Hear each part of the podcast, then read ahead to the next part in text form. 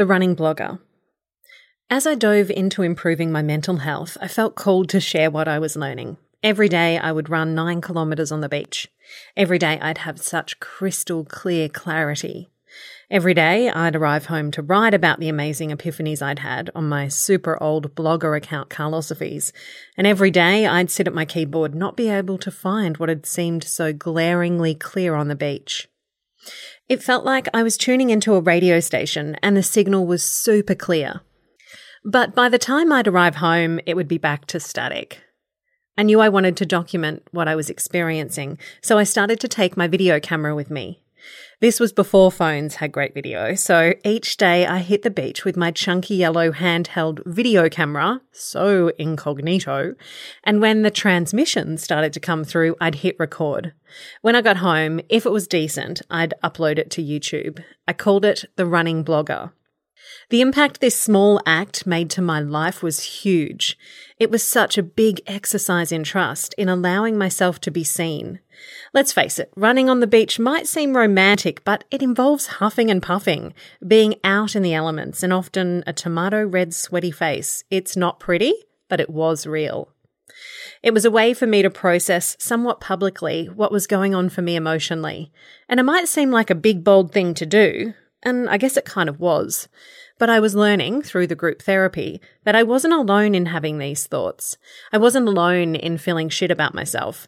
I wasn't alone in feeling like life was supposed to be something more. It was a big leap towards healing myself, creating something bigger than me, extending myself outside this deep dark hole through the magic of service, through the magic of communication, through the magic of expression. A ladder of my own creation, built from the bottom up. Ah, yes, service didn't mean I had to be doing something to save the planet. It could be as simple as sharing my story, something I really didn't fully embrace until I started writing this book. Something inside me told me that if I could be brave enough to share this stuff, that it would definitely help me and help others. When I tell people about this, they seem surprised. I mean, it's a pretty vulnerable thing to do, right? Video yourself running on the beach while you're recovering from depression, sharing your thoughts and feelings with the world. It feels bigger to other people than it felt to me at the time. It wasn't like a lightning bolt of inspiration, though I did fantasize about it being the thing that took me from zero to Oprah. And don't get me wrong, there was definitely fear and self doubt present. I mean, fuck, I was running on the beach filming myself. For anyone who might have seen me, I must have looked like a total twat. And I usually made sure I was a couple of Ks down the beach before I'd start recording to reduce the chances of someone seeing me. But this was one of those things I knew I had to do, even if I looked like a total fuckhead. I'd be lucky to have 50 views on most of those videos. But I can tell you the impact it had on those who watched them because they told me. Friends and family started sending me private messages on Facebook telling me how they too had had depression but had never spoken about it. How those videos gave them permission to share their pain and struggle with someone else, even if it was just me. How they felt better about themselves knowing they weren't alone. It gave me a sense of meaning, a sense that this was bigger than just me, that I wasn't alone. It was definitely the start of something, of what I wasn't sure. I probably only did it for a few months before I got bored and moved on to the next thing, but it certainly left an impact. And it certainly opened up some doors for me. I recognised it was safe for me to not only have feelings, but also to talk about them in public that it was safe for me to be seen without a face full of makeup, sweating and puffing and panting, and putting what was inside of me out into the world, and in doing so, really impact others who were feeling alone in their struggle. It was safe for me not to be perfect. And that was a game changer.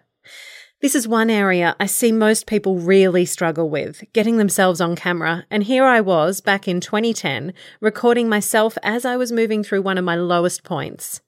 Earlier today, someone in a mastermind I'm part of asked if he needed to do video. He was struggling with showing up, said his main resistance to doing it was that he looked tired. He couldn't get the lighting right. Maybe he needed to buy some better lighting, get some more sleep, and start exercising. Why is that? Why do we feel we need to have all the ducks lined up, all the answers ready, the map clearly outlined before we take action on something? The need for perfection, for certainty, when it's quite clear no one is perfect and nothing is certain. But death, of course, and taxes. yes, taxes.